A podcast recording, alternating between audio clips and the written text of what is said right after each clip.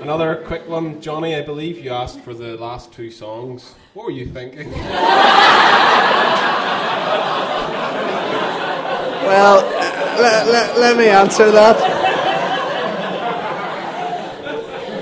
So this is clearly a new generation at the castle because Louise can testify. We we oldies know that first one fairly well.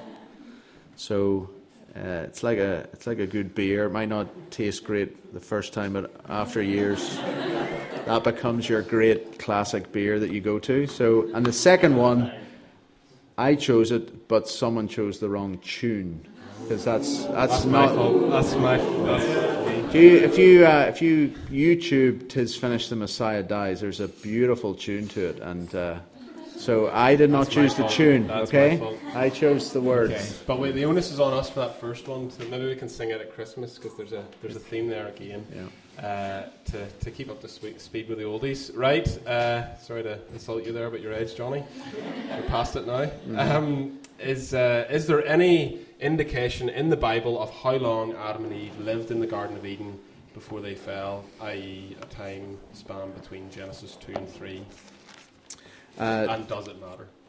Uh, no, there's not, and no, it doesn't really matter. Uh, we do know from chapter 5 um, that he fathered Seth when he was 130 years old. So um, we don't know exactly what age he was.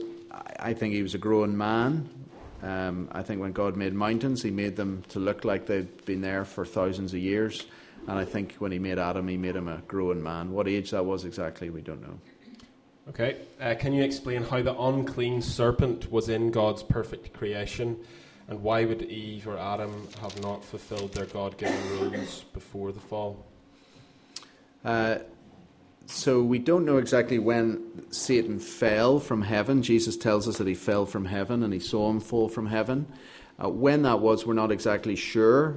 Uh, I think it was at some point after day one. Um, and when God said that everything he had made was very good, I think he was referring to the created order that he had made in the earth. And I think the serpent comes in from the outside. It's Satan in the form of a serpent. And at some point between days one uh, to six, um, I think there is the fall of Satan. And he doesn't actually corrupt the world until he gets Eve and Adam to eat. And actually, it's Adam, not Eve, to eat from the tree of uh, the knowledge of good and evil. So, when exactly he fell, we're not sure. Um, what was the second part of the question? Why would Adam and Eve not have fulfilled their God-given rules before the fall?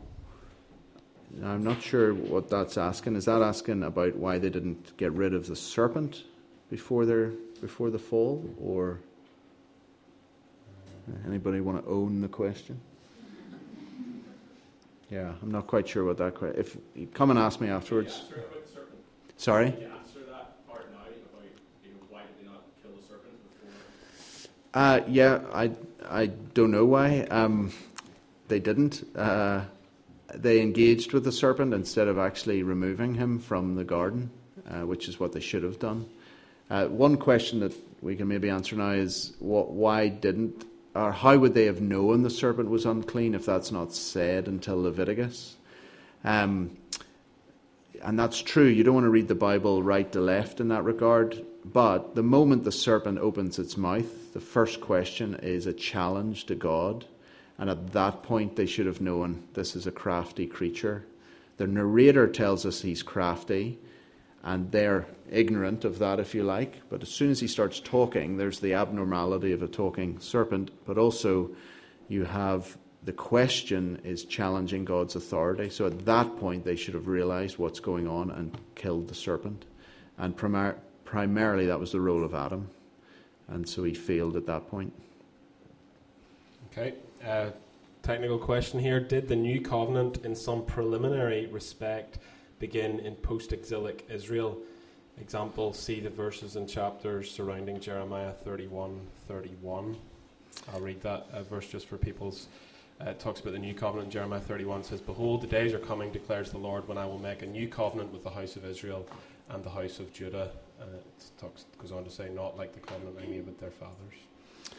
Um, the so, uh, if I can take a step back, the Baptistic view is that you have the covenants with Adam, and then the covenant of grace with Noah, Abraham, Israel, David. And then you have this new covenant which changes the actual internal structure and nature of the covenants up until that point, and that's hence the name New, the New Covenant. The um, Reformed Pedo Baptist perspective is that there is only one covenant of grace from Genesis 3:15 on, and it just organically develops. And when Jeremiah 31 speaks about the new covenant, it's speaking about a, a new administration of this covenant of grace, which will be the final administration of the covenant of grace. Uh, I don't think the new covenant only arises in the post exilic period. You have Jeremiah, uh, Deuteronomy 30, verse 6 I will circumcise your hearts and the hearts of your children after you, which is a promise from Moses to Israel. And if the children are just spiritual children, not physical children, as Baptists argue, then by definition they already have their hearts circumcised. So I will circumcise your hearts and the hearts of your children after you. And if the your children are spiritual children, by definition they have their hearts circumcised. So it becomes a tautology, whereas it has to be the physical descendants that uh, Moses is speaking about. So I think there are hints of the new covenant well before the exile. And the reason I don't think the new covenant changes is because when you read the promises of the new covenant in Jeremiah 32 and 33, 32, 37 and 38, I think it is, or 27 and 28, it says, I will do good to you and to your children after you. Ezekiel 37 says the same. It will be to you and to your children after you. Isaiah 65, 23, to you and to your children after you.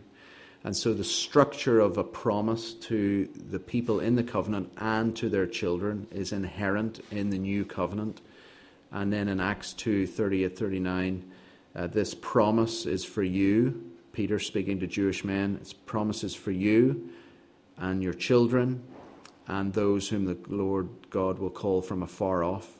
And so, if there is a new structure to the new covenant at the point of inauguration at Pentecost, why does Peter speak like an old covenant uh, man saying to you and to your children? It, it makes no sense. I think there's more continuity there than discontinuity. Uh, what was the first sin? Was it eating the fruit by Eve, or was it Adam listening to Eve, Eve craving knowledge, or Adam eating the fruit? Uh, I think it's Adam eating the fruit, and that was the command the day that you eat of it, you shall surely die. So the actual sin was the transgression of the law not to eat. And interestingly, in the Hebrew, um, there's this emphasis on eating, and the Masoretes, who did the accent markers on the Hebrew, actually delayed an accent mark in order to get the climax to be, and Adam ate and then he ate. Um, and it's only when he eats in verse 6 and he ate, which is the climax, does verse 7 then say, Then the eyes of both were opened. So when Eve eats, her eyes aren't opened. Uh, it's only when he eats that both of their eyes are opened. So I think the fall occurs at the moment when Adam uh, eats. Yeah. She sinned when she ate, but the repercussions for both of them only kicked in when the covenant head ate from the fruit. Okay. Uh, do you think this was always God's plan A for Adam and Eve to eat the fruit? Uh, God could have come down uh, to, not quite sure, step in. Uh, he must have been aware at the time what was going on, and Jesus, it, always plan A to save. Thoughts on this? Yeah, I think it was always God's plan for Adam and Eve to fall. Now that becomes a bit of a mystery for us. Is he the author of sin? Uh, the Bible says no, he is not the author of sin, and yet he does mysteriously plan that sin would be part of his sovereign plan for the whole world. Uh, you've got to go to passages like Ephesians 1 and Revelation. Ephesians 1, it has always been God's plan to unite all things under Christ. Well, Christ has to be revealed, and he can only be revealed if there is first sin. And so it has been God's plan from the very beginning that the fall would occur Um, and we see that with, by the fact that the tree of the knowledge of good and evil is put in the middle of the garden, easy to find. It's not off among the other trees hiding. God puts it right in the middle because it's going to be a test for Adam and Eve. Um, so if you'd looked over God's shoulder, anthropomorphically speaking, before the foundations of the world, you would not have seen, and he was drawing, planning out the history of the world, you would not have seen Adam in the garden, but you would have seen Christ on the cross. Um, that has been his plan all along. It's a mystery to us. But if Adam had never fallen, would you have ever known God as a God of grace and mercy and love? No, you would only have known God as a God of justice and righteousness, giving Adam what he rightly deserved, and that was eternal life through his perfect obedience. So it is through the fall that we get to see aspects of God's character that we would never have seen had Adam not fallen.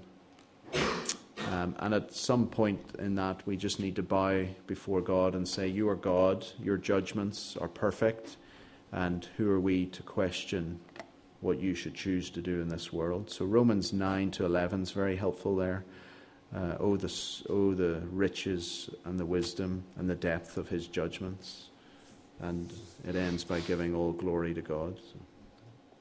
If we believe in a six day creation, what about fossils and dinosaurs? Where do they fit in? Um, I think dinosaurs were created on the fifth day of uh, creation when the animals were made, and the sixth day, sorry, fifth and sixth, some dinosaurs were birds. Um, and I think they would have gone into the ark with Noah, and the others that didn't go into the ark, I think, would have died in the flood. And I think the flood is when you have most of the fossilization of animals in the Earth's crust occurring. Uh, you get a fossil when there's a sudden um, burial in mud. That's how, that's how you get a fossil. A fossil that just dies, a fish that dies, dies, floats to the surface, gets washed up, and just rots. But a fish that's caught in a, in a flood with the um, tectonic plates moving and mud, etc., can be frozen into position in rock uh, through a flood. So I think that's where we get the fossils from. Um, yeah. Okay. Uh, how should we translate the last clause of Genesis 3:16? Uh, which reads, "Your desire shall be for your husband, and he shall rule over you." I think that is not a positive thing, but a negative thing. I think it's speaking of a of a desire that the woman has for her husband in a in a competitive way, that they will both vie for leadership, and in the end, the husband will win out because he's bigger and stronger. And sadly, that's what we see in domestic abuse cases in our world. It is generally the men who win out, and I think that God is saying that the consequences of this fall is going to be uh, uh, not enmity, sorry, but just aggravation between husband and wife, where she will desire to dominate him, but in the end he will he will dominate her. How does That's, that fit with the headship idea?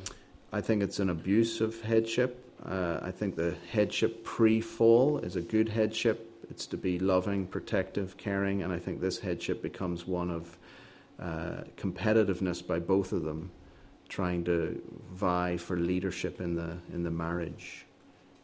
Um, so I don't think it's a good thing. I think it's part of the curse. Okay. Okay, we've had that question. Uh, well, one translation on that is that uh, your desire shall be contrary to that of your husband. And again, that's the idea that you're not going to see eye to eye, and there's going to be this tension uh, in the marriage. Yeah. Could you give more pra- or some practical examples of what it looks like to keep the Sabbath uh, or Lord's Day and contrast it with what it looks like when someone doesn't keep it? How do we have the right balance between being biblical but not being legalistic? I think there are three general principles for the Christian Sabbath that we have in the Bible. The first is that it is holy, set apart to God for worship. Second is that it's for rest. And the third, that it's for doing good. Jesus said that to the Pharisees. Uh, is it evil to do good on the Sabbath, to save someone's life? Um, and uh, the people that Jesus had the harshest words to were Pharisees about their tightness about the Sabbath. And I think we should take that to mind. And so we should receive the Sabbath not from Moses and all the Jewishness of it, we should receive the Sabbath from Christ. And it's those three things uh, worship, set apart for worship, rest, and doing good. Um, I think if you work with those three principles, that your day should be different. It should be bookended, morning and evening, with worship. Um, that's one way to make sure it's set apart. It's a different day. Um, rest. Uh, I think you should try to avoid doing your normal routine. Of course, there are necessary works like farming, nursing, caring for people that require you to work. When I was a physio, I, I had to work on Sundays. I didn't think I was breaking the Sabbath in any way. Um, but, you know, you, can choose to also mow your lawn, do your homework, uh, do that extra bit of emailing on the Sabbath from work. But then I think you're carrying your working week over into your Sunday. And why would you do that when God's commanded you to have a holiday? You know, it's like taking emails on your holiday to Mallorca. I mean, would you? Why would you do that? And so, actually protecting the day from the, your normal routine, I think, is actually to your benefit. I try to avoid the rules beyond that. You know what you can and cannot do. Um, if you're if you've got no milk in the fridge, I mean, and you're having guests, go down to the garage and buy some milk for the guests coming around for Sunday lunch. I mean, Let's be real here. Or go milk a cow. Tell your dad to go out to the farm milk cow. It's a work of necessity. And I suppose it, so. It's not just about the one day. Then it's about how you use. It's about how you use your days. other six days, and and so Jackie and I, Ben, it's a different day. Ben wakes up. He knows he doesn't get his uh, uh rescue bots on Netflix on a Sunday morning. It's he plays with his toys. We have our big breakfast with pancakes, fry. We normally have people for lunch, so we get the wine out. He gets his he gets his Ben wine, which is Ribena equivalent, um, and uh, he gets to play with his friends after. They go out, run around, kick football. No issues with any of that, and then we go to evening worship. He doesn't come at the minute because he's up so early on a Monday morning. But as he gets older, we'll bring him, and Jackie will come to evening worship. Um, and that's how we spend our day. And he just knows it's a different day, but we'd want it to be the best day of the week for him. Um, and Sunday afternoon, we'll watch a Pharaoh, Prince, uh, Moses, Prince of Egypt, uh, something that's a bit more focused on the Lord's Day. Uh, but again, we're not we're not legalistic about it. If we went to someone else's house recently and they said, "Are you happy for Ben to watch TV this afternoon?" We're like, "Yeah, that's fine." We're not, yeah. We're just not going to have rules that I think go beyond Scripture. Those three general principles, I think, are a good one to work with. Okay. Uh, 1 Kings 3 9 suggests that the ability to discern between good and evil is a characteristic of mature kingship. That might suggest Adam had access to the tree of life uh, from the beginning, with the tree of knowledge and the evil being the probationary tree. Uh, his eventual eating of it elevating him to consummate maturity you obviously took a different line. What makes you take your view and not this above position?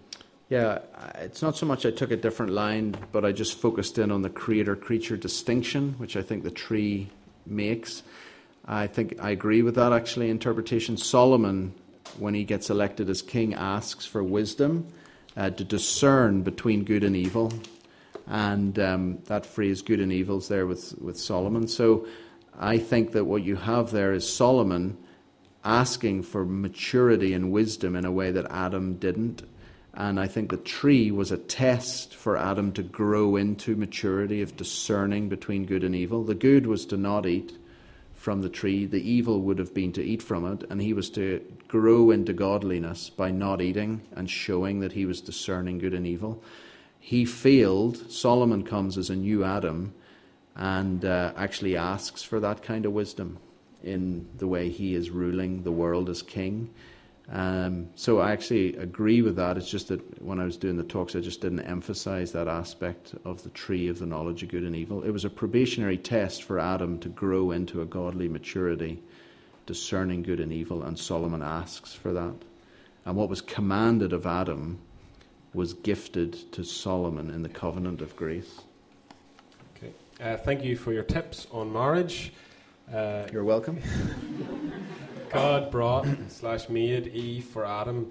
Do you think God specifically makes wives slash husbands for each other uh, to? Su- uh, I can't quite read that, but do you believe the, the the, the nuts and bolts of the question is basically is there the one that God has made for you? uh, was it a girl's name on there? The, guy's? uh, is that what it is? Uh, um, there's God's revealed will and God's decreed will, and His decreed will is secret from us. That's known only to Him. So, did God ordain that I would marry Jackie Brown from Sydney, Australia? Yes and I did marry Jackie Brown. Did I know at the time she was the one? No. Uh, God hadn't revealed that to me. I had to go by wisdom and um, charm. Yeah, that that that came naturally, uh, um, and uh, I had to go by other factors. So if you if so, God gives us a couple of boundaries or or principles. Um, they need to be a Christian.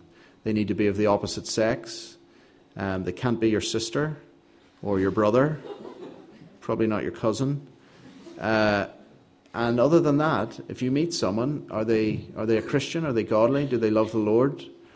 Do they like you? Do you like them? Well, ask her out, you know?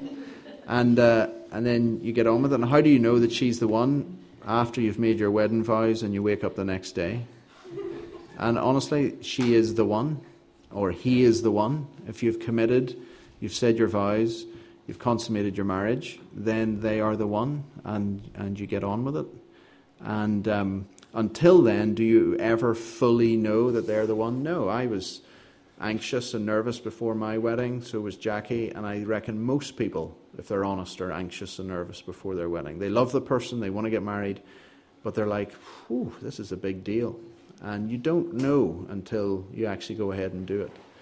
Um, but the Lord is there with you, guiding you through all those big decisions, helping you. Um, the other thing is family, friends are a good help in that respect when they, when you introduce your uh, par, uh, boyfriend, girlfriend to them. They, they can be a good um, help in assessing whether this is going to be a compatible relationship or not. Um, but beyond that, the Lord doesn't give us any divine revelation on that. Okay. Well, then, maybe some practical wisdom uh, question. How does one meet a significant other at the castle? Any examples? yeah. I can't speak for myself because I went to Australia to find my bride, to find my Sheila. Um, but Speaking for others, I think it was about 11 o'clock on a Saturday night. It was down at the lake. It was really the time that people met. Oh, I just I just got chatting to Claire and then we started corresponding and then just asked to meet up and yeah, there, there have been started meeting up a few times. There, there have been a few marriages have come out of the castle. Yeah. Uh, Sorry, it, just it, it having more men here. Actually, if that was well, yes, know, that's that's if true. If has asked that question, you will be struggling maybe because yeah, for some reason there's more godly girls here than godly guys. Yeah, which is a shame. Yeah, um, I, I'm sure that wasn't just a joke. That question, like, how do you meet a Christian guy? It's, I think it's 80-20 here, girls to guys, um, and so let me speak to the guys first. How do you meet a Christian girl? Well, you come to the castle, 80 to 20. right? Okay? If you're a girl, now you've got other issues, right? 80, 20, 20, only 20% turned up.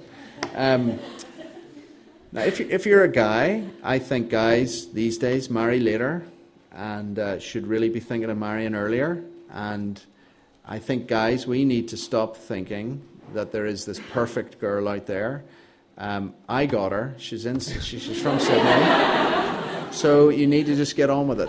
So, um, uh, but there is no perfect girl and there's no perfect guy. And I think the world tells us they got to look a certain way, be a certain shape, have a certain kind of personality, uh, have a certain kind of career path, job, or whatever.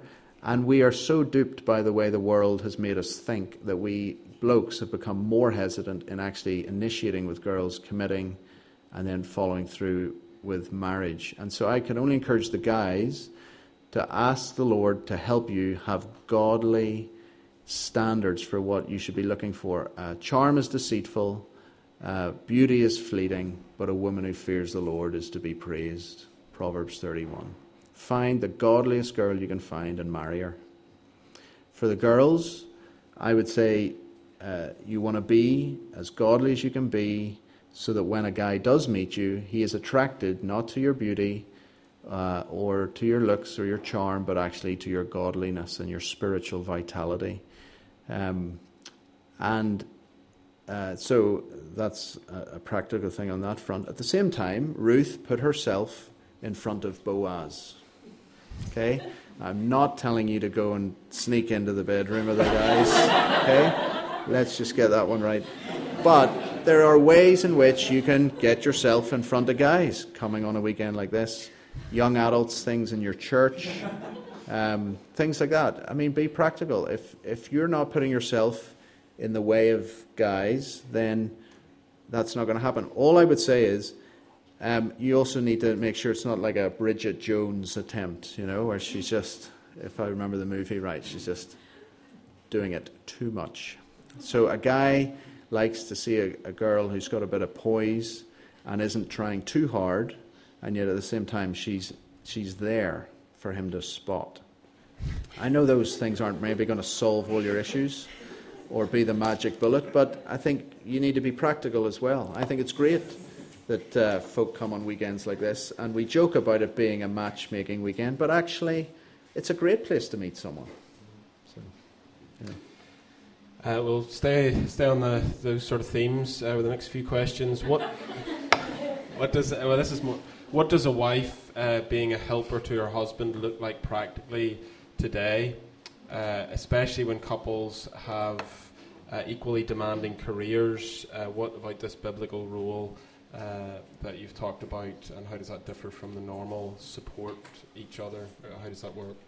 Yeah, again, I think we are so um, influenced by our world that we we have taken on the standards, the perspectives of what a man and a woman's roles are. Um, so, having taught over the weekend, you're probably not surprised that Jackie and I have traditional views which we think are biblical. We hope we've chucked out the things that are just mere tradition.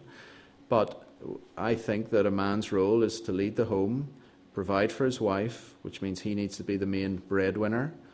And if you marry and the Lord blesses you with children, then the woman's main role is to love her husband and to raise her children. And these are commands given in Scripture. Titus 2, Paul says, Let older women teach younger women how to love their husbands and their children. And we, the world hears that and thinks, oppression, um, slavery, misogyny, and it's not at all. Uh, Cranmer has the beautiful phrase in the Book of Common Prayer whose service is perfect freedom. God's service is perfect freedom. And if that is a command in Scripture for older women to teach younger women to love their husbands and their children, to be homemakers, then that is perfect freedom in a fallen world. And so if you're a, a woman and you get married, your primary calling is to uh, support your husband in his calling and job, career, and if the Lord blesses you with children, to look after the children at home.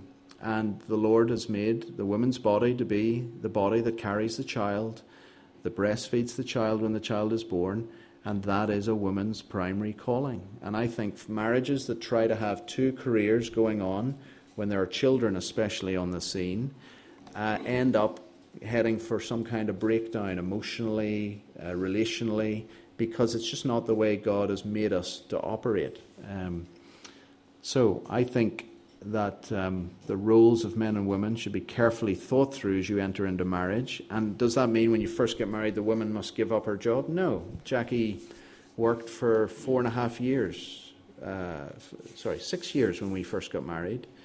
Um, uh, sorry, four years Uh, and then we had Ben, and she f- was full time with Ben, and then she came. We were pregnant with Layla. She was waiting for Layla, and very sadly, she never came. Uh, and then she's just recently started going back to work. Ben's at school. The Lord hasn't given us more children, though we would love more children. And um, she's now started doing part time, but it's only part time because if she went full time, our life would just be a total mess. The, the amount of admin and home things that need to be done in order to run a home is incredible, especially when you have a kid. And um, Jackie loves her homemaking, loves raising Ben, loves her few days at the nursery working. But other than that, she's got no desire to head off and start her own career.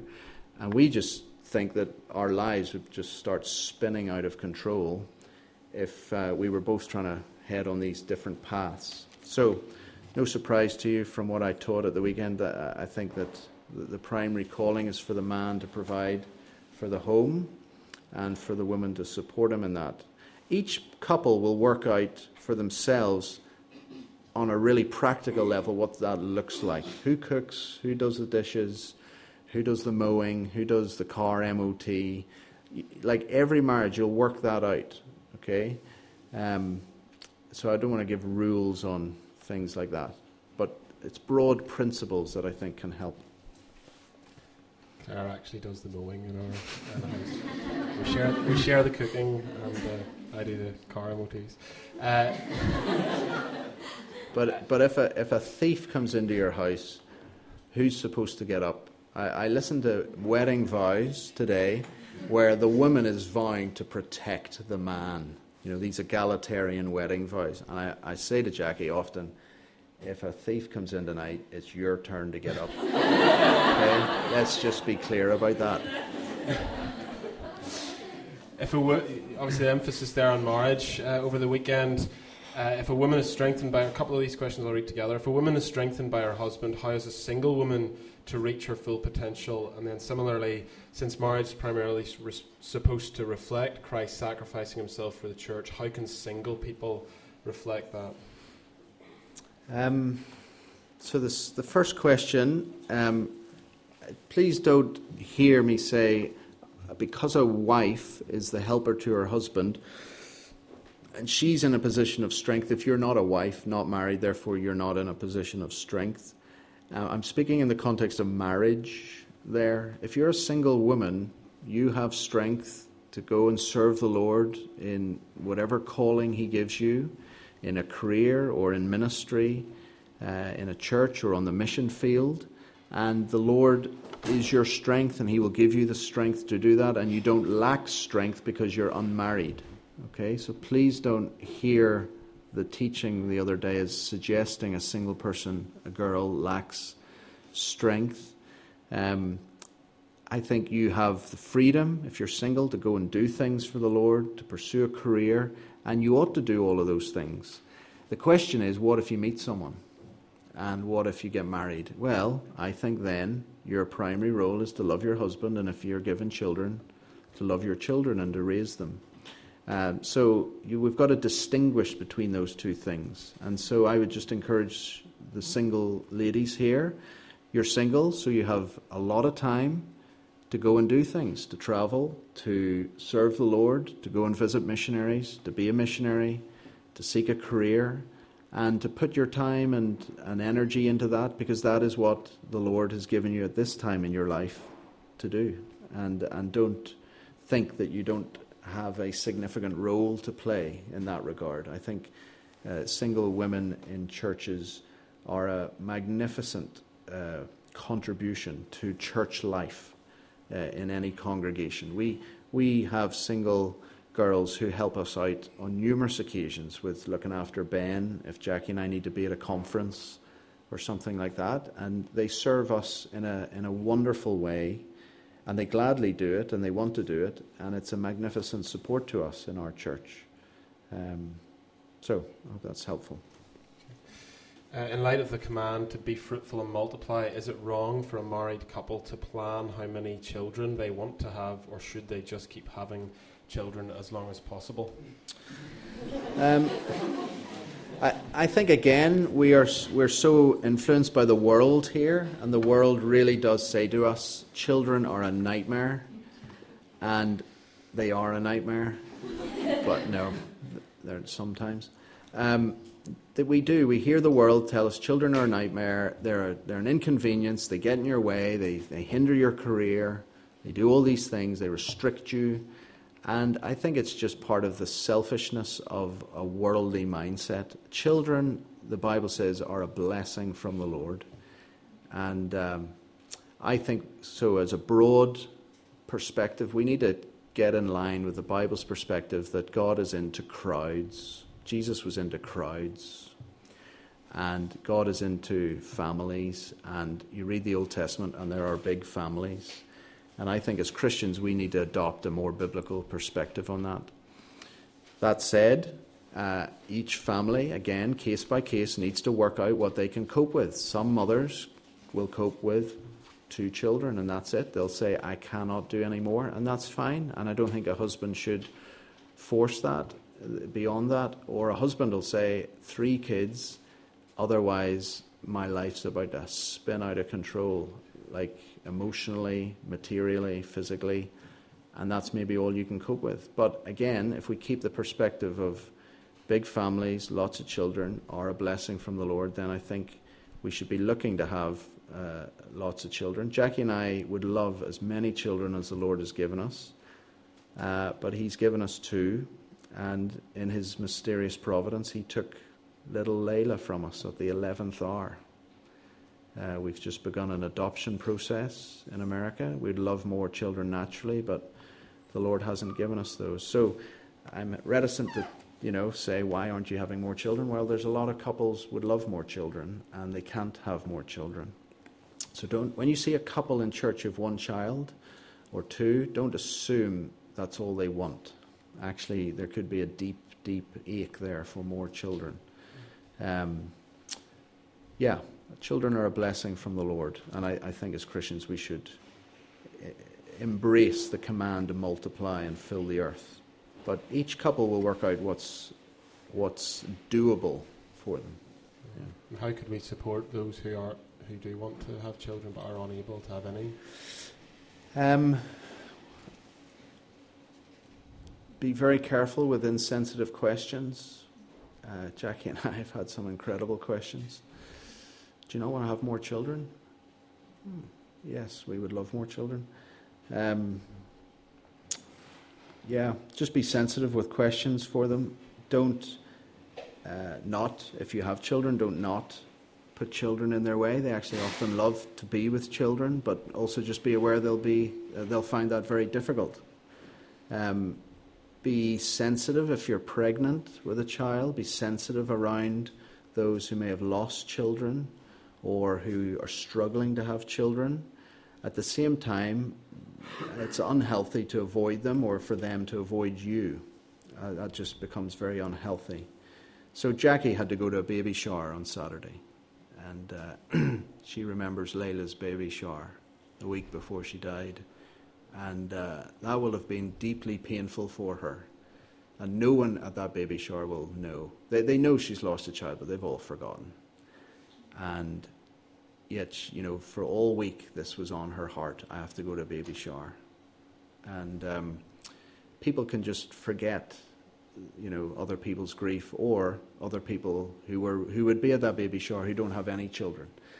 And Jackie was saying, I just need to be mindful that I actually have two children. And there are people coming to this baby shower who would love children, who have no children. Um, so, just a general perspective of sympathy, outlook, sensitivity. Um, I think as people, as Christians, we can just be very selfish and focus, self focused on ourselves and ask the Lord to always be helping us think of others, uh, I think is really the best thing. You know, when Jackie has a woman who comes up to her after a baby shower like that and says, "I know that would have been difficult for you today, and I just want to say I was thinking of you," it just means the absolute world to her. You know, that that's enough for Jackie just to have that level of support. Uh, we're running short on time now, uh, but there are, there's still plenty more. But uh, a few now focused on what you were addressing last night about uh, same-sex marriage, same-sex attraction. So, uh, should you attend a same-sex marriage if you're a Christian? Uh, what if they're your friends, and is that going to damage the friendship? Um, this is a tricky one, and I I know it's painful for some, especially if it's a family member, a brother, sister, an uncle, an aunt, or cousin who invites you to their same-sex wedding. I think this is where, as Christians, we're going to have to count the cost. I don't think it's right to go to a same-sex wedding. I don't think it's right to go to the reception afterwards and celebrate the same-sex wedding. I think that is where we're going to have to carry the cross and bear the reproach of the world. I'm not for a moment saying that's easy to have that conversation with a family member. Um, but to be at that wedding, you are implicitly and explicitly saying that you are there to celebrate this, and there is nothing there to celebrate. Uh, it is a um, act that is directly defiant against God's good order of creation. And as Christians, we cannot support that in any way. Um, how you go about that, you're going to have to be sensitive, um, but you're going to have to be firm as well, and um, to have an open and an honest conversation with that loved one, with that relative who's invited you, and um, to reassure them of your love for them, your respect for them, and that you hope that your r- relationship can continue with them, friendship after the wedding. Would I then call in and see the new married, in inverted commas, couple afterwards? Yeah, I'd call into their house, I'd get to know them, I'd invite them to family gatherings. They're married, they are, they're not married, but you know what I mean? They're living together thinking they're married we are to win these people for Christ, and you're not going to win them for Christ if uh, after that you just completely avoid them. Now, they may avoid you and say, I want nothing to do with you after my wedding, inverted commas. Then that's their choice, and, and you suffer the reproach of Christ. But, you know, have them over to your house for meals, go to their house for meals. You're not sinning, um, being in their home, eating meals with them. Um, and at that point, you can continue to be a light but I do not think we can attend something like that. Um, yeah. Okay, uh, they're uh, taking it another direction, but in the same theme. How should Christians deal with their own same sex attraction in a way that honours Christ? So, as you could tell from the talk last night, I don't think same sex attraction can be affirmed.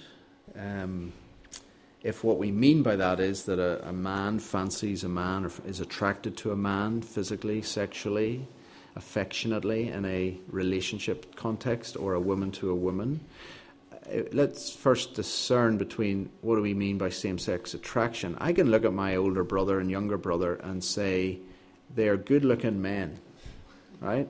Not as good looking as the middle brother, but you know, they're good looking men. And I, but I'm not attracted to my brother in any weird sexual sense. He is a big, my wee brother's a big, strong, uh, strapping lad. He's a handsome guy. So I can affirm that. Okay, so we can affirm that. But that's, that's speaking about an objective. He is an attractive man. But subjectively, I'm not attracted to him. So we need to distinguish that. But when we are then talking about subjective attraction between sexes, uh, Paul in Romans 1 will tell us that that is an unnatural attraction. It's, it's an unnatural desire. It's not the way God made us as image bearers, male and female. Um, it is part of the brokenness of the world. And I think those desires should be repented of, and that we should ask God to change our hearts if we struggle with those desires, and to give us new desires that are more natural and glorifying to Him. Now, does that happen overnight? No. Depends on your family history, depends on relationships you may have been in that were same sex attracted. Uh, it will take time to, to move away from all of that. But I do believe there should be repentance and a desire and a prayer to move away from all of that. I think in some Christian circles, it's getting to the point where people are saying, well, you can have the desire and it's not sinful so long as you don't act on it. But as I heard a good analogy recently, that's like saying that covetousness is okay so long as you don't act on it. So, you know, you covet your mate's car and you say, I'm really covetous of your car, I'm attracted to your car, but I'm not going to sin. Uh, I, I, I, haven't touched it, so I'm, I'm not sinning. But you've still got covetousness in your heart. You're covetous, attracted. And so I think we need to be clear on this and actually start calling out things that are unnatural and ungodly. And I think that is includes same sex attraction or desires. Um, but as I said, I don't think they're going to go away overnight. But then, an, a heterosexual man who is married, who struggles with lust and thoughts in his mind about other girls, he needs to repent of his sins and constantly ask God to change his desires. So uh, we all struggle at some level with our sexuality. Um, dep- it depends on how we express it, and we need to be asking God to sanctify us and make us holy in each of our cases. Yeah. Okay, a couple of questions similar on basically what's your opinion on female teachers, preachers, elders uh, in the church? Uh, mention of First Timothy.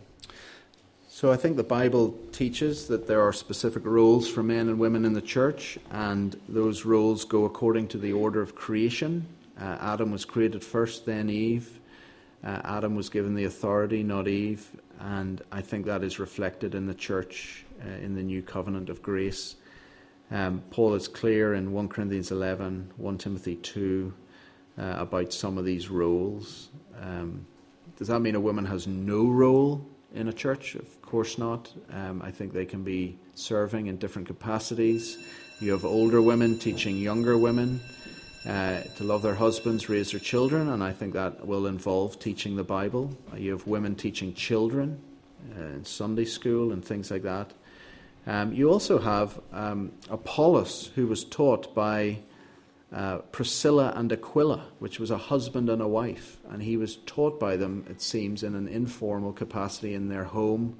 They both had input into his life, and I've had that in my life. I, I have a minister in South Africa, him and his wife, different points when I would visit them, would give me wisdom. I would ask them questions, they would give me their thoughts from the Bible, and uh, I think that's entirely appropriate uh, as well. So it's not that a woman doesn't have a role in a church, it's just that God has ordained specific roles for men and women. Deacons and elders, I believe, are to be for men only.